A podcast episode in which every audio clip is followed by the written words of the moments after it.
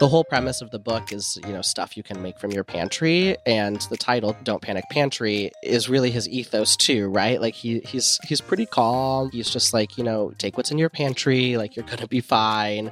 Welcome to Didn't I Just Feed You? a podcast about feeding kids. Hi, I'm Stacy. And I'm Megan. Today we're. S- I love it so much. I love you so much. That was such a great hello. I realize I do like a different inflection every time. And it kind of cracks me up too. But I what I am genuinely excited because today we get to talk to Brian Stewart, a host of Salt and Spine podcast for our annual annual 5 years running best cookbooks of the year episode. I love this episode so much. Brian is the only guest that we have had on literally every single year since we started the show in 2018. And this episode is one of our favorite traditions. And actually, it's not just the best cookbooks of the year, because every publication does that, right? It's the best cookbooks in categories that are very relevant to busy, tired parents. Yes. That's the one, people. Yeah. It's this one. This is the list for you. And every year we give Brian uh, wackier and wackier categories. Yes, Although totally. this year we're repeating a couple categories that just remain relevant, like cookbook ideas for tired parents. Um, but every year he delivers. I think uh, some I'm like I'm always a little challenging, like, oh, will this be the one that stumps him?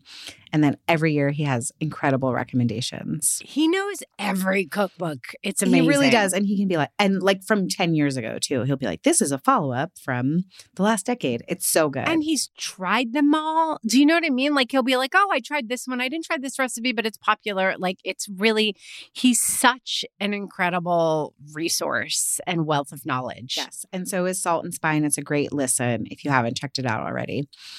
Our subscribers are getting our extensive gift guide next week. And we like to think of this as a supplement to that because, of course, we think cookbooks make great gifts.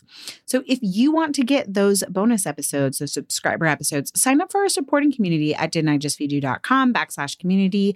There you can get other goodies, other perks like our ad-free stream and monthly live Q&A sessions. Yeah. So I know you said it. I'm just repeating it for the people in the back. Hello. That gift guide episode is going out to our subscribers. Yes. Our bonus feed subscribers on Apple Podcasts and our supporting members in the community. So, like, those are the two ways you can get those two bonus episodes, including the gift guide, which we put so much time and effort into because we just like to. And we have heard year after year, not to toot our own horn, but toot toot. People really love it. Like we've It's had a lot of people who write to us and DM us saying, like, I got a ton of shopping done through this gift guide. So it's uh, becoming a supporting member or buying our bonus feed through Apple Podcasts is a nice little gift to yourself. It's also a nice little gift to us because it helps support the podcast. And then you get this great gift guide, guys, and everything else.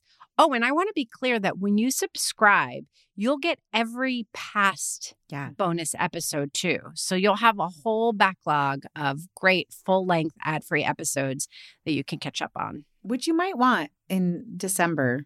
Well, when we're like on a little bit of a break, we're not publishing as many new episodes. We're we're resharing a couple episodes. Yeah, I think it's a great value. I do too. We're biased. We Very it. biased. Okay, Stacey, Yeah. with the most pressing question: Mhm. What has been your favorite cookbook of 2023? Ah, that's so hard. I feel like I haven't even cooked for the second half of 2023, or I have, but it's been real like from the hip, super simple. It's not like I've been able to pull out a cookbook and, you know, dig in, except for one that has even made, in fact, oh, I wish I had taken a picture. Maybe it's still down there. So uh, everything was packed up for so long. Yeah, And uh, I bought this cookbook fairly recently. It's a fairly recent release. It was released in the second half of this year. I kept it in the kitchen downstairs in our apartment where I was like throwing together these kind of makeshift dinners while the renovation was being finished.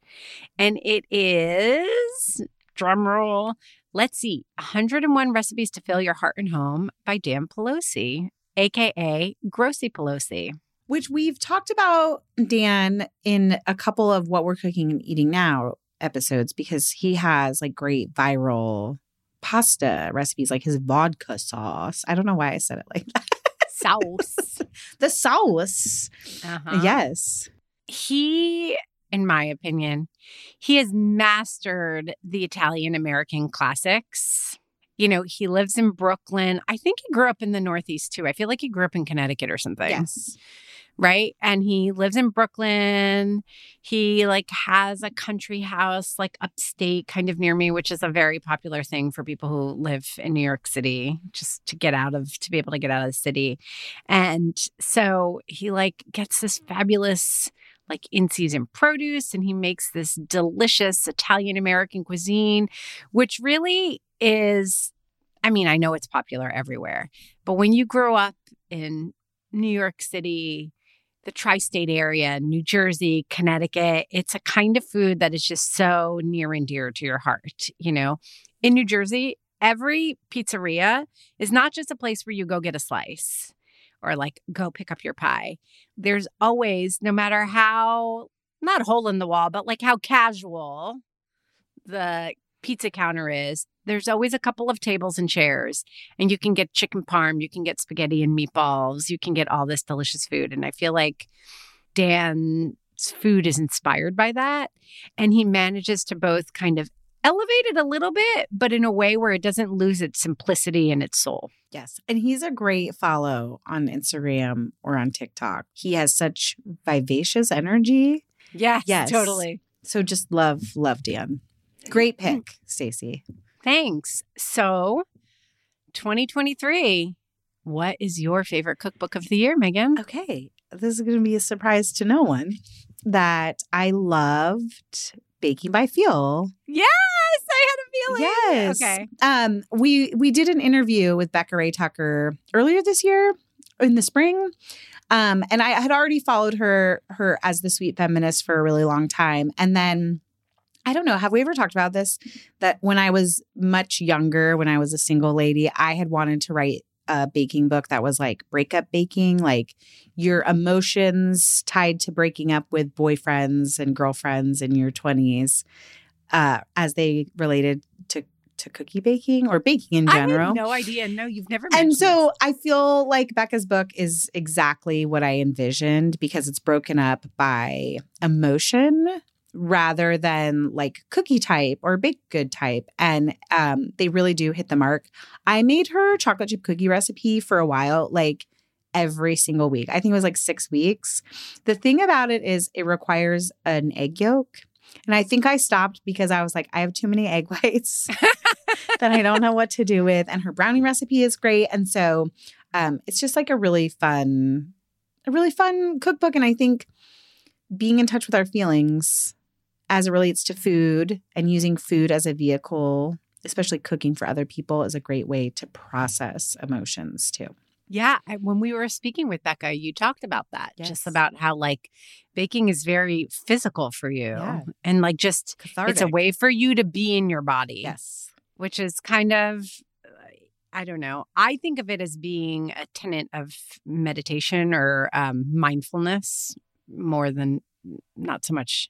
Yes, meditation. I don't know that much about meditation, but mindfulness. Yes. Just the idea of like, if you can just be in your body and feel exactly what's going on, Yes. how good that is for you. It helps emotions not be stuck. Baking doesn't make me feel. You should go listen to the episode for more on that. And we should just get into Brian because every time we're like, oh, we eh, this will be quick. Like we only have, I don't know, eight categories. And then it we just always get into these other like little Yeah. conversations. And because sometimes he Brian knows so much. has like secondary recommendations. And so it's really just so wonderful. So without further ado, let's bring Brian on.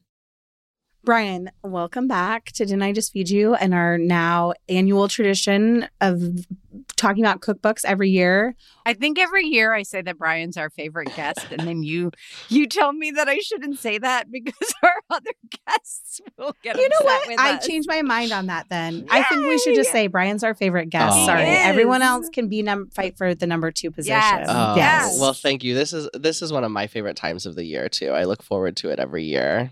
It does feel like it kicks off our holiday season in a weird way. Like, all right, we're wrapping up the year. Yes. We're talking about gifts.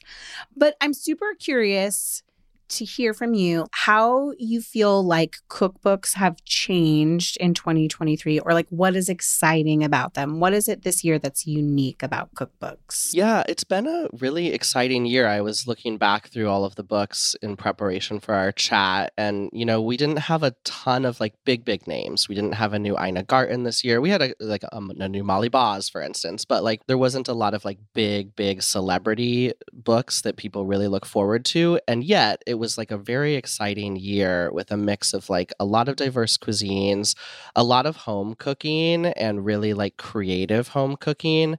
I think there was a little bit of a move towards pantry cooking, home cooking right before the pandemic, coincidentally. And then the pandemic hit. And everybody, of course, went in that direction. And I think we're starting to see sort of the next wave of that where like there's still an attention to home cooking and there's not a lot of restaurant books this year. There's very few actually that really broke through.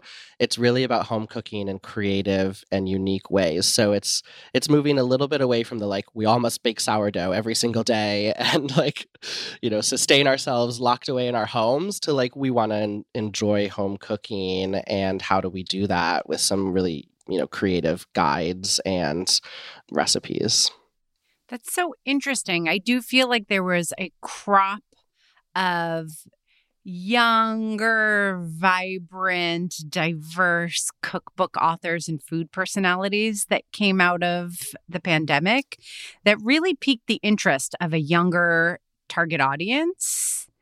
And it's interesting to think about that target audience during the pandemic being like, oh my gosh, we really do have to feed ourselves. we can't get takeout every night right and now them sort of growing in their own evolution like the evolution of a generation into like okay well now we have the basics down and we don't have to survive and we can go out with our friends but we can also have dinner parties get more creative and do cool stuff in our kitchens Yeah, I, I- agree. There are a couple great like gathering books too, like uh, Mm. fun dinner party books. And you know, I feel like we talked about this last year, but TikTok continues to be a place Yeah. where cookbook publishers are looking to. And there was a New York Times article recently. I'm pretty sure um, Priya Krishna wrote it. I would have to double check, but about um, TikTok stars getting cookbooks, and you know, the big question always being, are are they going to sell? And they're they're doing quite well. And so there's been a big number, like a, a good handful of TikTok books this year. Um, and so I think it taps into like these online personalities, these people who we sort of felt like we were cooking alongside during the pandemic now can become like trusted voices on our cookbook shelf too.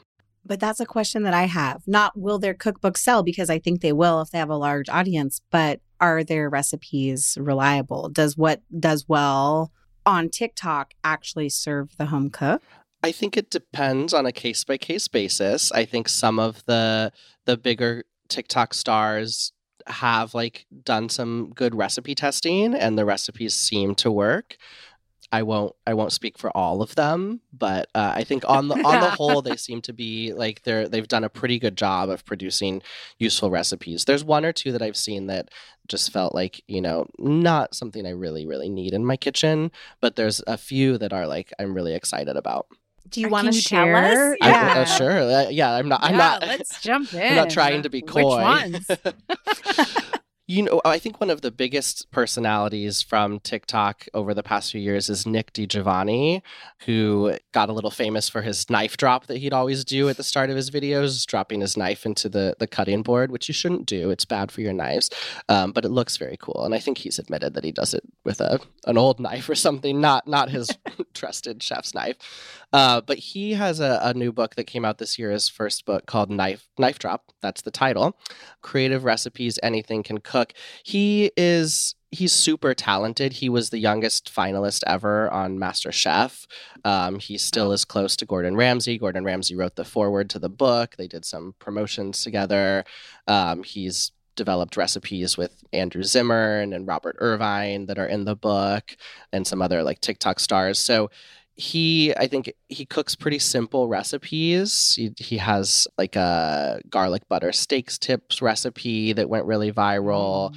Um, he has a few pasta dishes. He was sort of credited with creating the pasta chips, frying the pasta to Mm. make pasta Yeah. chips that you can then dip into things. Mhm. So he he's got fun recipes like that too. But I think his is one that like he knows what he's doing. He's he's spent a lot of time training. He's really a chef, but also has you know 20 plus million followers that he can sort of command. So um, that that book I actually added to my shelf, and I'm excited to cook from that one. Is that the only one from the TikTok generation of cookbooks this year? There's a bunch of others, honestly. Eitan Bernath had one that I think was like end of last year, maybe. I think maybe we included it in last year's cookbook I think guide. I think maybe yeah. we did. B. Dylan Hollis has one that is called Baking Yesteryear. I actually I haven't baked from it at all yet. I don't have a physical copy of it yet, but there the week it came out, it was the number one selling book in the country. Not cookbook, book. Whoa! Um, no way. Yes, he his whole premise is, and if you know if folks Google him and see, you may have seen him before. You recognize he's a pretty recognizable guy, but he cooks vintage recipes. He bakes vintage recipes. So he will pull out spiral bound cookbooks from the 50s that he's collected and like here's a cottage cheese jello salad sort of thing um, that he'll make. And so he wrote a book called Baking Yesteryear plating the past with the best recipes from the 1900s to the 1980s. And I haven't baked from it, but it looks really interesting and fun. And it clearly was a hit. Like it, it soared to the top of the charts the day it came out. That's so fascinating to me. If I were a cookbook editor, maybe this is why I don't work at a publisher and I just get to talk into a microphone. Sure. and someone pitched that idea to me. I mean, it could be the power of his personality and his channel, his TikTok channel. So I'm taking that out of the equation, which obviously might be the biggest piece of the equation. Sure. But I'd be like, mm, I'm not sure that that concept's going to hit big. it's so interesting. It feels like a bit of a gamble and and not the one that you would necessarily think would be like a breakout Yeah. cookbook star. it's kind of awesome, though. And then there's other folks, you know, like Jake Cohen has a new book this year. He's re- he's he's did well on TikTok and has a huge following there, but he also has worked in food media for a long time. So there's a whole, you know, collection of of TikTok books. And I know there's a bunch coming next year too. So like that that trend has not died down at all. It will not slow. Yeah. You cannot slow that train. Yeah. It seems to be working. So Okay. I'm going to tell you that I have a preconceived notion, having not even looked at any of these books, that even if they're good and reliable, that they may not be well suited to the busy family cook. mhm. So let's get into that. What is, in your opinion, the best book this year for tired family cooks? Yes, great question. I would say, and I'll tell you, you know, I feel like I say this every year. It's so hard to pick just one. But if I had to pick one for for tired family cooks, busy family cooks, I would say um, Noah Galuten, who's a little bit of not a TikTok star, but a little bit of an internet star, published his first solo cookbook this year. He's worked on a couple other cookbooks previously as a, a co-author or a ghostwriter, and it's called the Don't Panic Pantry Cookbook. Uh, he and his wife, the stand-up comedian Iliza Shlesinger, did this. Um, they were making videos from their home kitchen during the pandemic, cooking stuff from the pantry. He's a chef, and it it did well. And he sold this cookbook uh, concept, and he has three different versions of this broccoli pasta in there, and I make it probably every other week. Um, there's a Ooh, pescatarian nice. version, a vegetarian version, and one with a rosemary and sausage. That's my go-to. But he cooks the broccoli until it really breaks down and almost becomes like a pesto. So you're just kind of like cooking this broccoli until it gets really smooth and silky, not pureeing it, but just like cooking it down. Yeah. Um, so simple. I think it's, you know, under 10 ingredients, probably really easy, like pasta dish. The whole premise of the book is, you know, stuff you can make from your pantry. And the title, Don't Panic Pantry, is really his ethos too, right? Like he he's he's pretty calm. We had him on on Salt and Spine podcast earlier this year, and he's just like, you know, take what's in your pantry, like you're gonna be fine he has this miso roast chicken with vegetables too that's like really easy. You can prep it the day before Yum. or the morning before and it just sits in your fridge pop it in the oven and it's like nice and miso-y. He's funny too. He's married to a famous stand-up comedian right? So you know the, the book itself is kind of comical. She went on tour with him but that that is like one that i have turned to several times as myself a tired and busy home cook yes, I, this year. Yeah the other one I'll say that that I really loved and I, I've only cracked into a little bit is Tamar Adler's Everlasting Meal Cookbook. She wrote the Everlasting Meal a while ago, and then she wrote this cookbook this year that has I'm not exaggerating here 1,500 ideas for how to repurpose leftovers. OMG. That's a yes. And it's categorized uh, alphabetically with anything you might have left over everything from like potato chip crumbs to cabbage that you have left over to like some leftover applesauce. What do you you can just turn alphabetically to that section and get a handful a dozen ideas of something you can do with you know your, your leftover burrito can become fried rice um, the next day like it's it's such a helpful guide to have and to eliminate food waste which is always something to be cognizant of and just like i feel like that's a, a useful tool for busy home cooks Everlasting Meal is one of those books that like reminds me of salt, acid, fat, heat. Uh-huh. In that it's a book that teaches you how to cook without a recipe, and so I think it's so genius that now there is a compilation of not not recipes, but like these ideas to just help get you in that mind frame. Yeah, Everlasting Meal is one of those incredible books. I, Nigella Lawson said once that it's her go-to gift. She gives that book to everybody when she she needs a gift to give. So That's very high praise. that is high praise, right? Yeah. And maybe a good segue into the next category, which is on the other spectrum from us tired and haggard home cooks and to the more inspired home cooks, maybe those people who want to stretch their cooking abilities. Well, I've got two for you. And interestingly, one is in that same vein of um, Salt, Fat, Acid, Heat, of Everlasting Meal. And it's Sohla El-Waylly's new and first book, Start Here, which I haven't gotten my physical copy yet, but I, I peeked at some of the pages. The, the physical copy is 656 pages. Like it is a, a beast of a cookbook. guacamole. Yeah. The notes on the book compare it to Salt, Fat, Acid, Heat or Kenji Lopez's uh, Food Lab. Like it really is uh, a guide to learning about how to cook, why things behave the way they do in the kitchen, the science of cooking.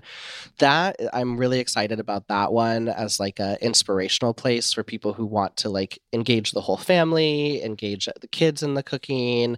You know, she talks about how adding salt or acid to eggs will make them ultra tender if you kind of let that break down some of the proteins in the eggs.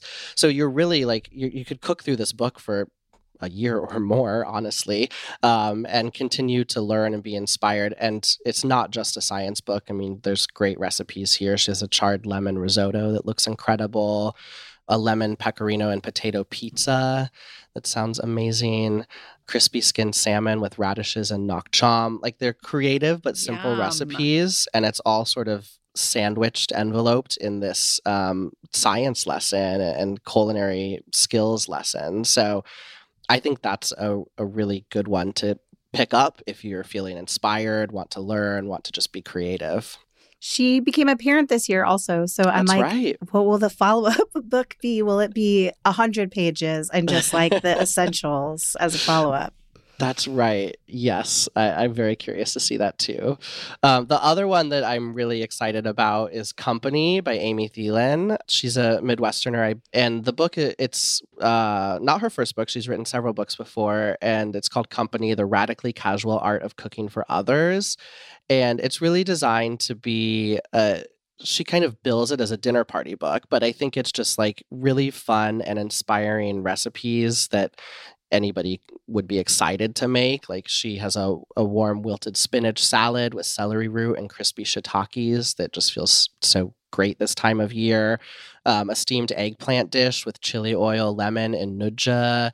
Bok choy salad with ramen almond brittle, which sounds so creative to me. And it's not summer anymore, but this like photograph she has of this muskmelon caprese salad just looks incredible. So I feel like it's a great one if you're feeling like you want to have people over, you're feeling inspired to create some creative dishes. She presents menus in the book, so she uh, sort of guides you into what goes well together. And it's pretty health conscious. Like it's it's pretty vegetable focused. It's not a vegetarian book um, by any means. There's meat throughout, but it's one that like it, it, feels like nourishing and exciting, and I think works just as well for like a dinner party or like a fun Sunday night dinner with the family.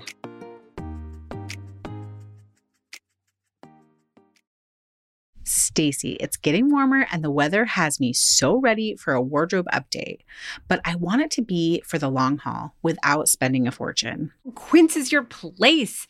It's not easy to get quality pieces that you can count on to last without investing a ton of money.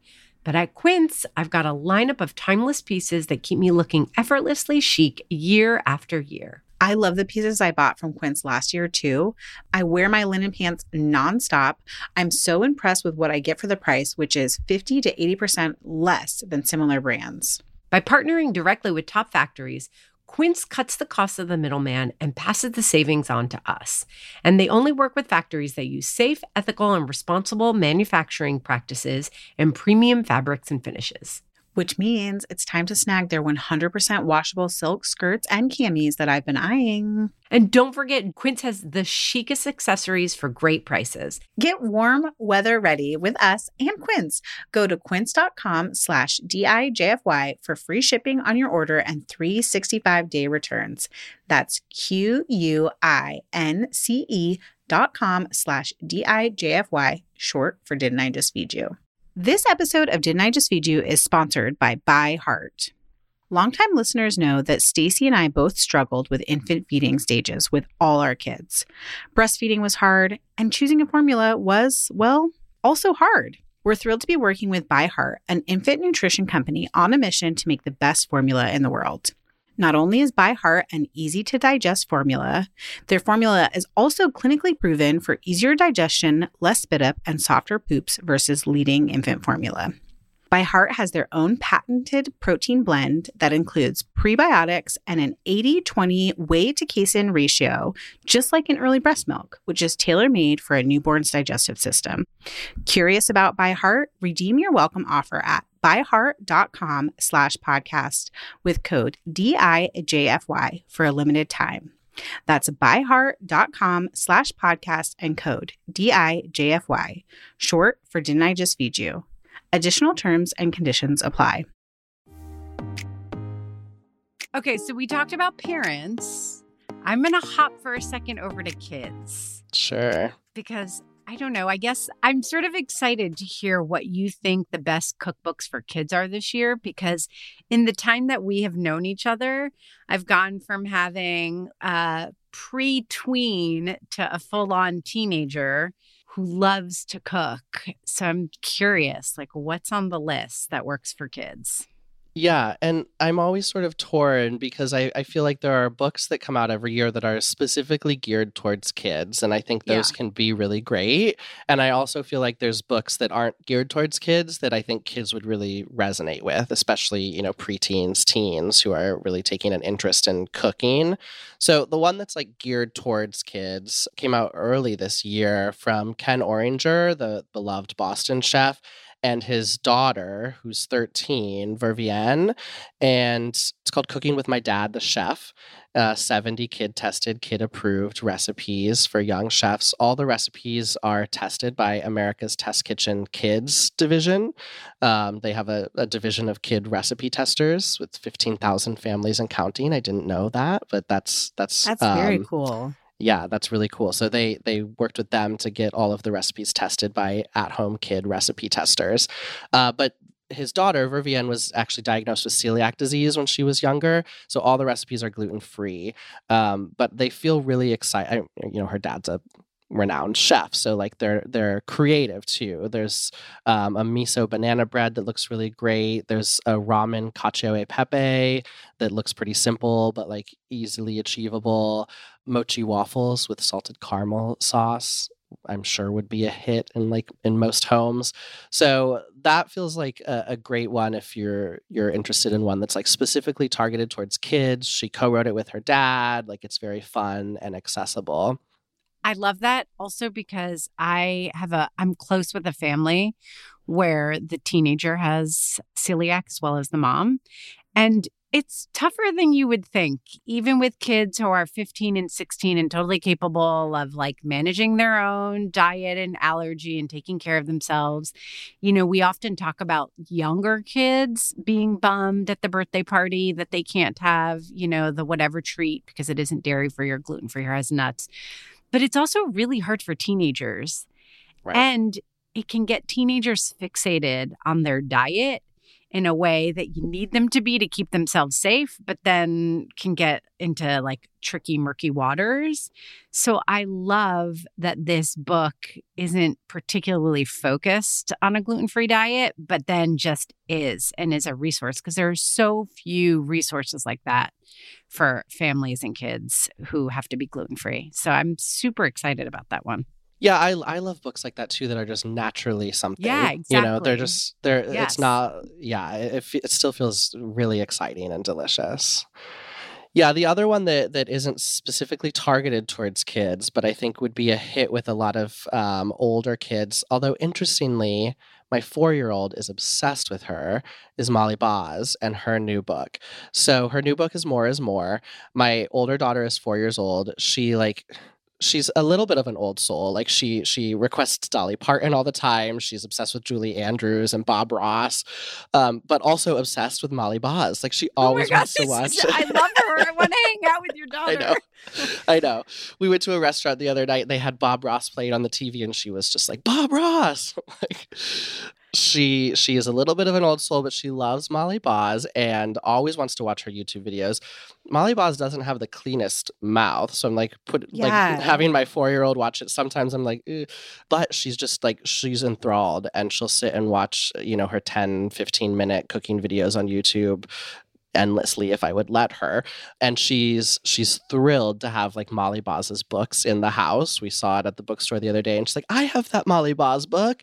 And her new book you know she's she's done so well with her first book uh, cook this book. Her her new book that just came out recently this year is called more is more. And i think it's a great one for older kids because the recipes are not too complicated but they're really creative. There there's something you wouldn't find in a lot of other cookbooks. You know she kind of she came out of Bon Appetit and food media and sort of I think knows how to build a really like eye-catching and tr- almost trendy recipe in a way that doesn't feel like too trendy like it, it has lasting power. And in her first book, she had some QR codes on like basic skills, right? Which I think is great for young people or people who are learning to cook. You could scan the QR code and she would show you how to dice an onion, for instance.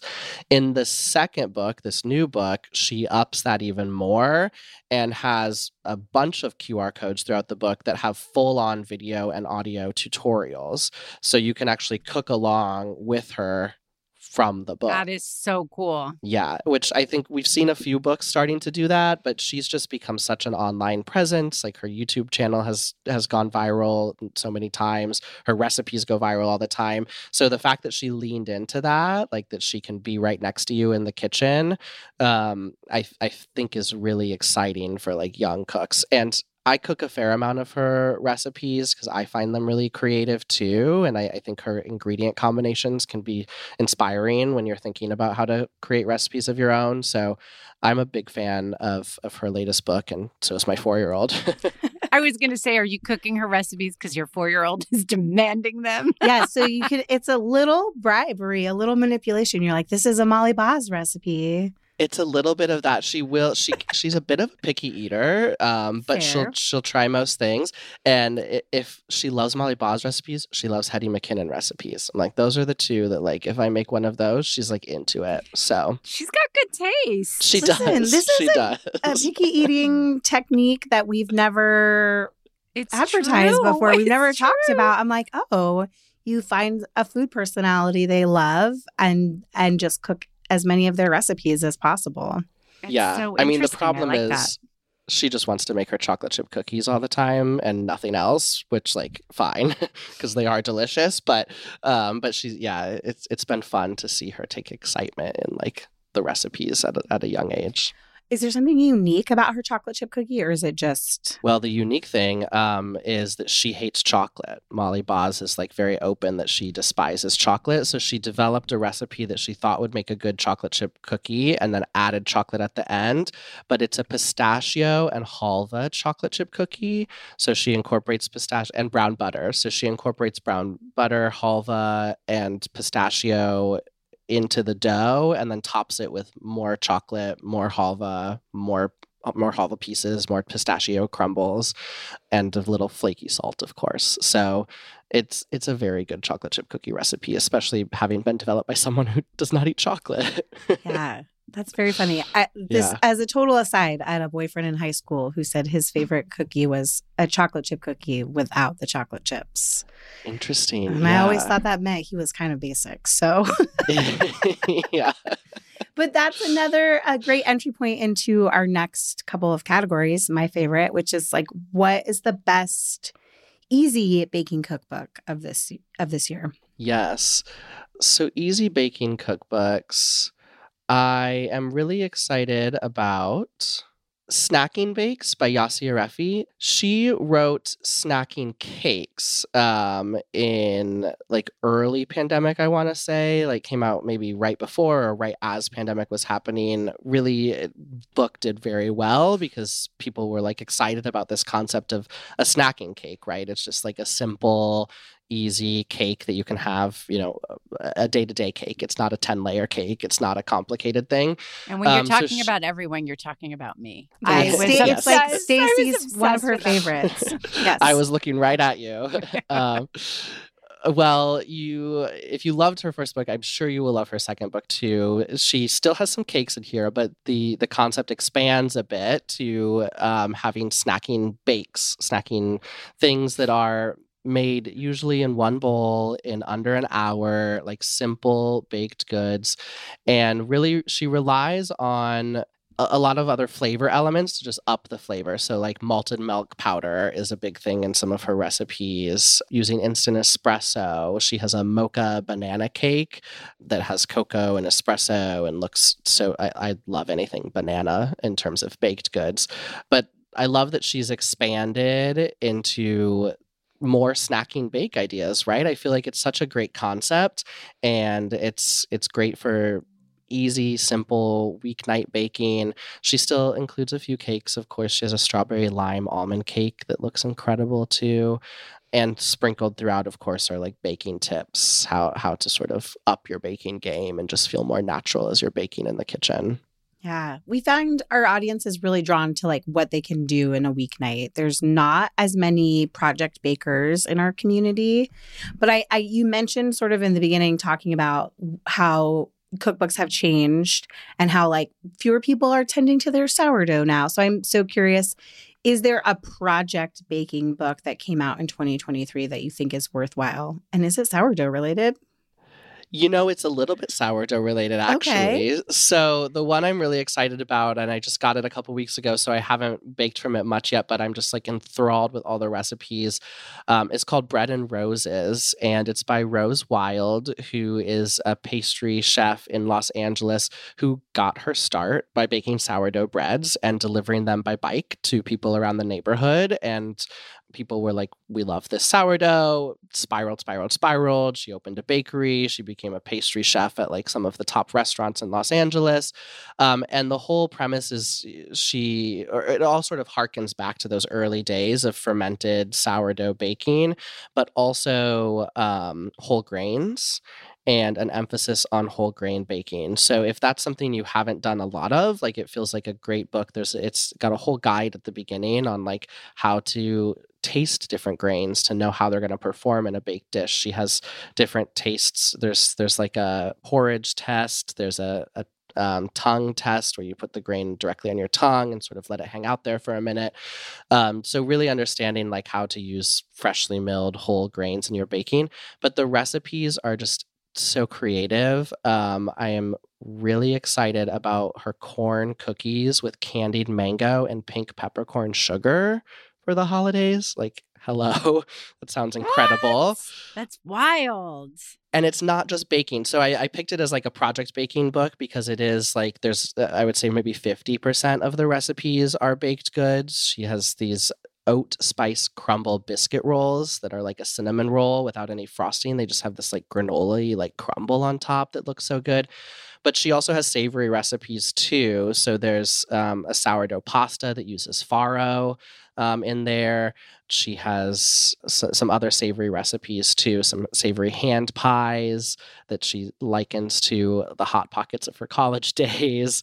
So it's just like a really creative book. It's definitely more project focused, and she she also has a chocolate chip cookie recipe, like any good baking book. And hers was voted the best chocolate chip cookie in Los Angeles by LA Oh, Weekly. wow. Okay. It's an oatmeal chocolate chunk cookie.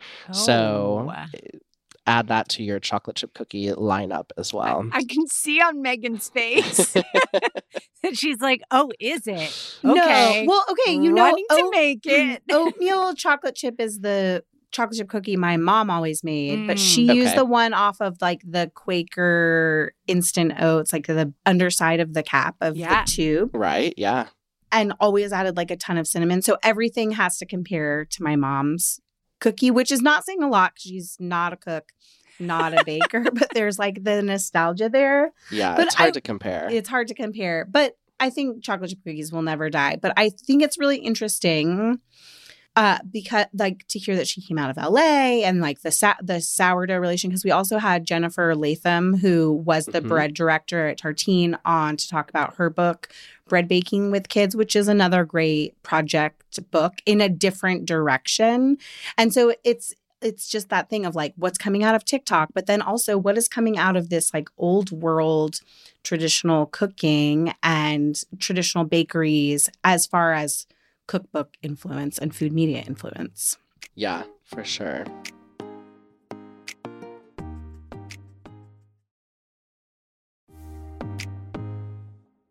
So the next category, actually, this one came from our editor, Okay. producer, Samantha. But I'm really curious about it because I had this experience over the pandemic where I asked my husband, who has ADHD, to help more in the kitchen Uh-huh. because I was just cooking so, so much. And it was such an interesting experiment for all of us. Like, what worked for him, what didn't work for him. And we also had a very interesting interview with KC Davis, who is a TikTok star, an author, a therapist who talks a lot about not just cooking, but like keeping a home and parenting with ADHD. And so Megan and I have done a lot of thinking this year about neurodivergence and how, you know, we come from this very regimented world. Like we were both trained that there is a proper way to write a recipe. right. There there are some variations, you know, Megan and I will have like style differences and we talk about it, but there's like a methodology, an approach. It's not willy-nilly where it's like Megan's style and my style. And that doesn't work for everybody.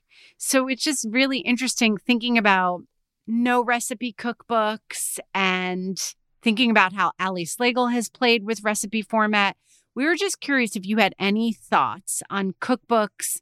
I don't know. We wouldn't say best because I don't know that any of us are experts and there probably isn't one best, but cookbooks that might be an interesting pull for people who are neurodivergent, who really like to cook but find that traditional approaches to recipe writing just don't work great for them. I am also not an expert, but I have two that are sort of different um, in different veins. And one is directly related to what you're talking about in terms of recipe format.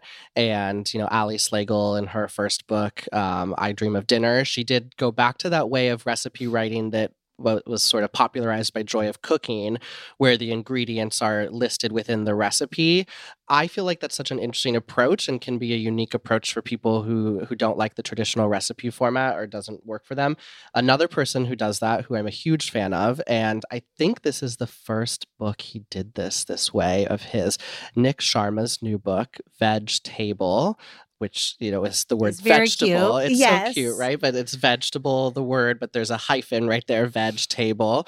And he also adopts this approach of writing recipes where the ingredients and the amounts are listed in the the narrative context of the recipe.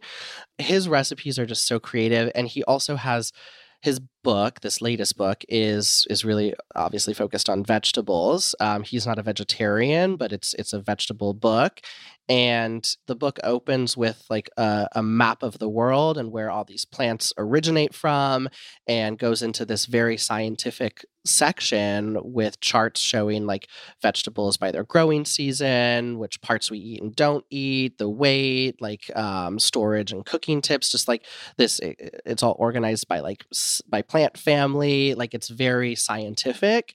Um, but then when you actually get to a recipe, like I coincidentally just opened this book to one of the ones I've already made, which is um, a lettuce salad with avocado Caesar dressing. And it's just, it's written in a narrative way that I think is such a, a unique and useful approach to recipe writing. We also just did an interview with Viola Buitoni, whose new book, uh, Italy by Ingredient. She has a recipe that's written like in a narrative format as well.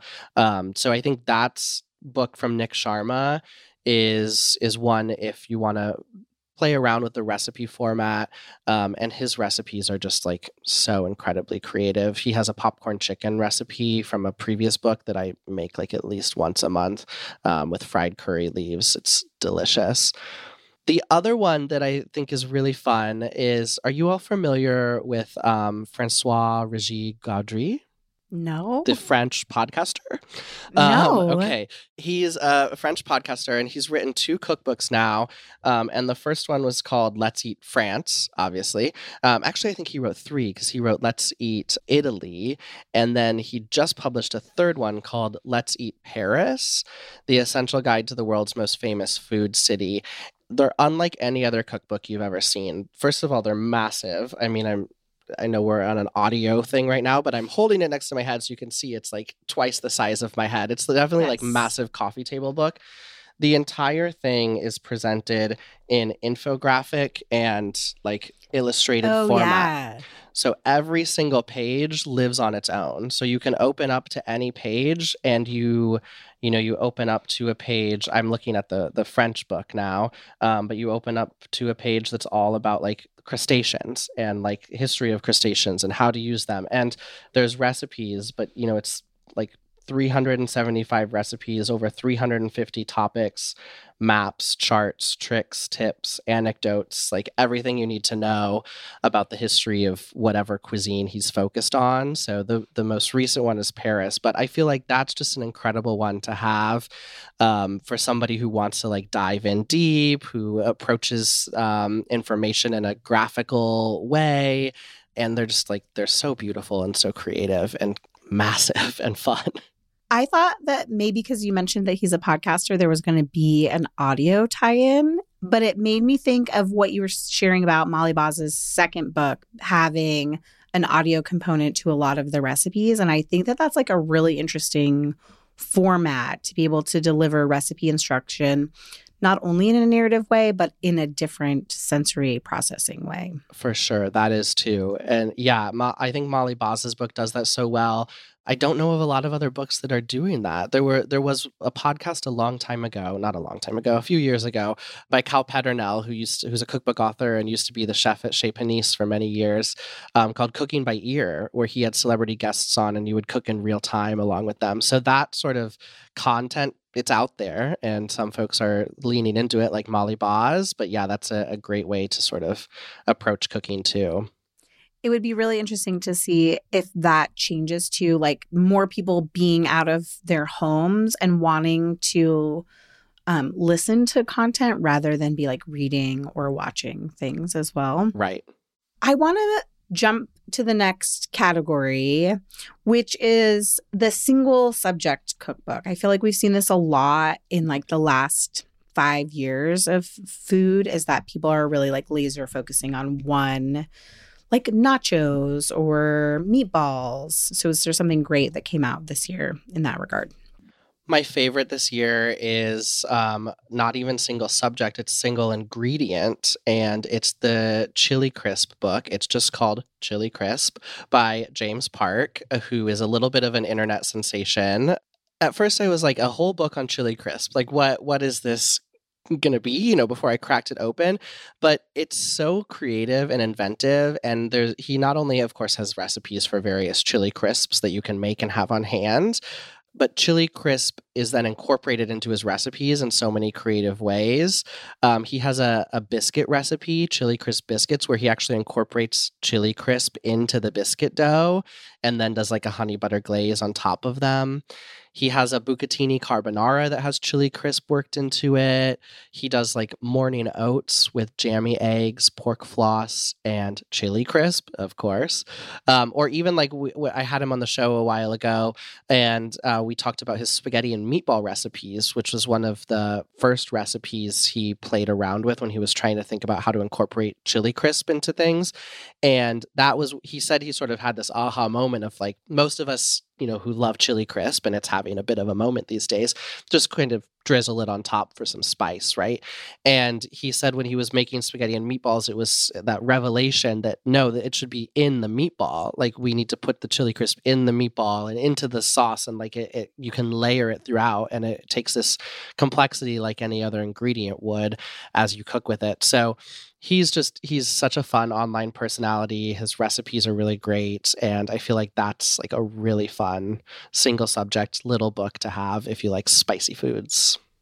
It also looks really fun. It's really beautiful. It's so pretty. The cover is just like a close-up shot of chili crisp like under almost not under a microscope but like a real close-up shot and it's like it's stunning Okay, our next category is one that I really hoped we wouldn't have to ask you more than one year in a row. yes. Oh, no. Here we are looking for a cookbook that helps us eat our feelings. Uh, yes. you know, I really like, I did, we did this through COVID. Of course we did. All the years are a blur now it seemed like the world was on fire and then it might stop being on fire and it's it hasn't. Yeah. So we're still cooking to eat our feelings, Brian. Help yes. us out. What should we pull this year? You know, I took this in a slightly different direction this year. You know, I, I love this category but I was thinking, like, okay, when you want to eat your emotions, and mm. the first thing that came to my mind, this isn't weird, but the first thing that came to my mind is I think probably one of my favorite cookbooks of the year. It's Hetty McKinnon's new book, Tender Heart.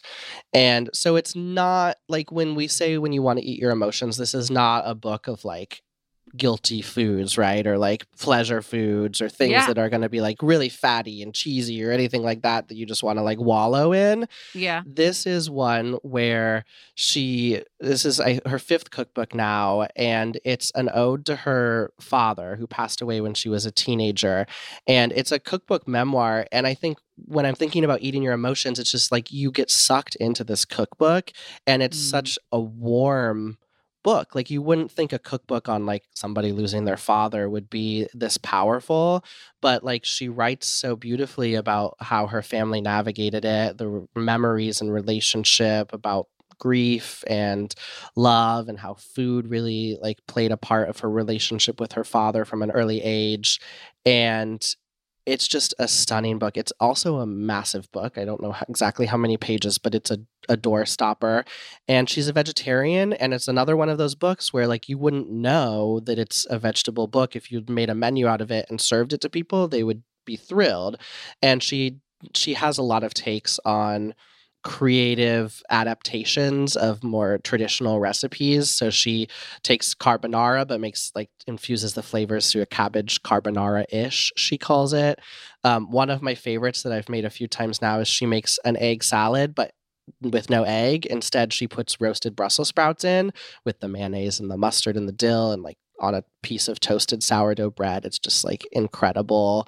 Or she does like Japanese katsu, but with eggplant instead of mm. you know mm. pork. Um, she does a khao soi uh, Thai soup with mm-hmm. with mushrooms instead of chicken or pork. It's like every. It's one of those books where uh, when I was talking to her about it, I'm like, how can it be so moving and powerful and like it brings emotion? Like you feel emotional reading it and it it touches you, and then you flip the page, you're like, oh my god, I need to make these chocolate eggplant brownies today. Like it's yeah. It, it she really does an amazing job of like making a book that's beautiful and emotional and powerful and like so craveable and accessible and like i said it's one of my favorite books of the year i love this choice and i love your approach to it because i i was joking about how it would be nice to not need this category right but because we still do all these years later i do think that all of us being able to turn into personal stories and reconnect you know, and not be thinking all the time about how it feels like the world is on fire and just like it's too much, it's too overwhelming. Just personal stories, connecting back to our own humanity, our own human experiences, those of our friends, our neighbors, our family. Like those are the stories. And that's where we're going to get strength to keep on keeping on these That's days. Right. right. So a book like that seems like a perfect choice for it. And you're right, it is absolutely gorgeous. It's so beautiful. She shoots mm-hmm. all the photos herself, which, you know, again, is harkening back to her father, who was a, an amateur photographer. And um, her previous book, To Asia with Love, she shot on his his camera. I don't think she did with this one, but she, you know, she got that photography bug from him. And it's just, it's so beautiful and one you want to curl up with and feel emotional about and then cook from. I kind of want to take us out right there, but I don't want to leave without the opportunity to ask you if there are any books that you weren't able to bring into our categories that you feel like are must haves from 2023. It's so hard because I feel like there's so many. I feel like, you know, honestly, closing with Hetty McKinnon feels right to me because she's such a star and her work is incredible and her latest book is so good because I could give you 40 more that I, I really love, but I think hers is the one that like feels like the book of the year to me. Excellent. And for people who want to know about the 40 more cookbooks that you might recommend, Salt and Spine is a wonderful resource for our listeners to find and go follow you. Yeah, thank you. Yeah, we we feature, you know, cookbook authors every week, so it's a lot of fun. Thank you again for being our favorite guest. Yay! of all times. I love it. I love of all times today. every year. I'm gonna yes. add it to my biography. I'm like, yeah. I'm gonna I'm gonna claim it before somebody else can. You should. So. You should. yeah. You should. We would appreciate right. that. It's, Thank you it's so, so much fun. I have so much fun every year. Thank you. Okay, Megan, usually we come out of episodes and we chit chat, but we chit chatted so much with Brian already. And I am actually dying on this one. I know we say it as a matter of course. We can't wait to hear from our community, but for real, I want to hear from our community because I think hearing directly from busy parents about what cookbooks they actually use is so informative and helpful to us. Because you know, like you can get a cookbook and be like, I love this cookbook. Everything makes my mouth water. I want to make everything. Everything's dog eared. But like sometimes those aren't the ones that you actually pull off the shelf and use to just get dinner on the table. It's very true. Right. So I want to hear from our community this year. What were the cookbooks that you just found yourself turning to night after night, week after week? And guys, we told you all about our supporting community at the top of the episode. There is also a free space in our community. And to join that, all you need to do is share your email, which we never share with anybody. And that would get you into the community space where we're having this conversation. You can chime in on the cookbooks and you can also get access to our recipe archive. So go to didn't I just feed you.com backslash community. Look at your options. Of course, if you want to be a supporter of Didn't I Just Feed You? That's there too. But again, you can just join the free space and tell us what is your favorite cookbook of the year. You can also keep in touch with us on Instagram, where we are at Didn't I Just Feed You, or by signing up for our newsletter. We think it's really great. We only send out about one a month unless we have something super fun going on. And I'm not going to say anything except for that you might want to be signed up for the newsletter in January. And of You just did. You told them something. and of course, don't forget to subscribe to Didn't I Just Feed You wherever you get your podcasts. And if you're already a subscriber, how about leaving us a rating or review? That would be a nice little gift for us for the end of the year. Or tell your friends. Yes. Hey guys, do something for us. We want gifts. it can be a free gift. Listen, our goal is to help as many busy home cooks as possible, and we can't do that if they don't know that we exist. So tell your friends, tell your book club, tell your PTA, tell your librarian. A huge thank you to our editor, Samantha Getzik. I'm Megan. And I'm Stacy. Stay sane and well fed until next time. Be sure to subscribe to Didn't I Just Feed You wherever you're listening. And don't forget to rate and review.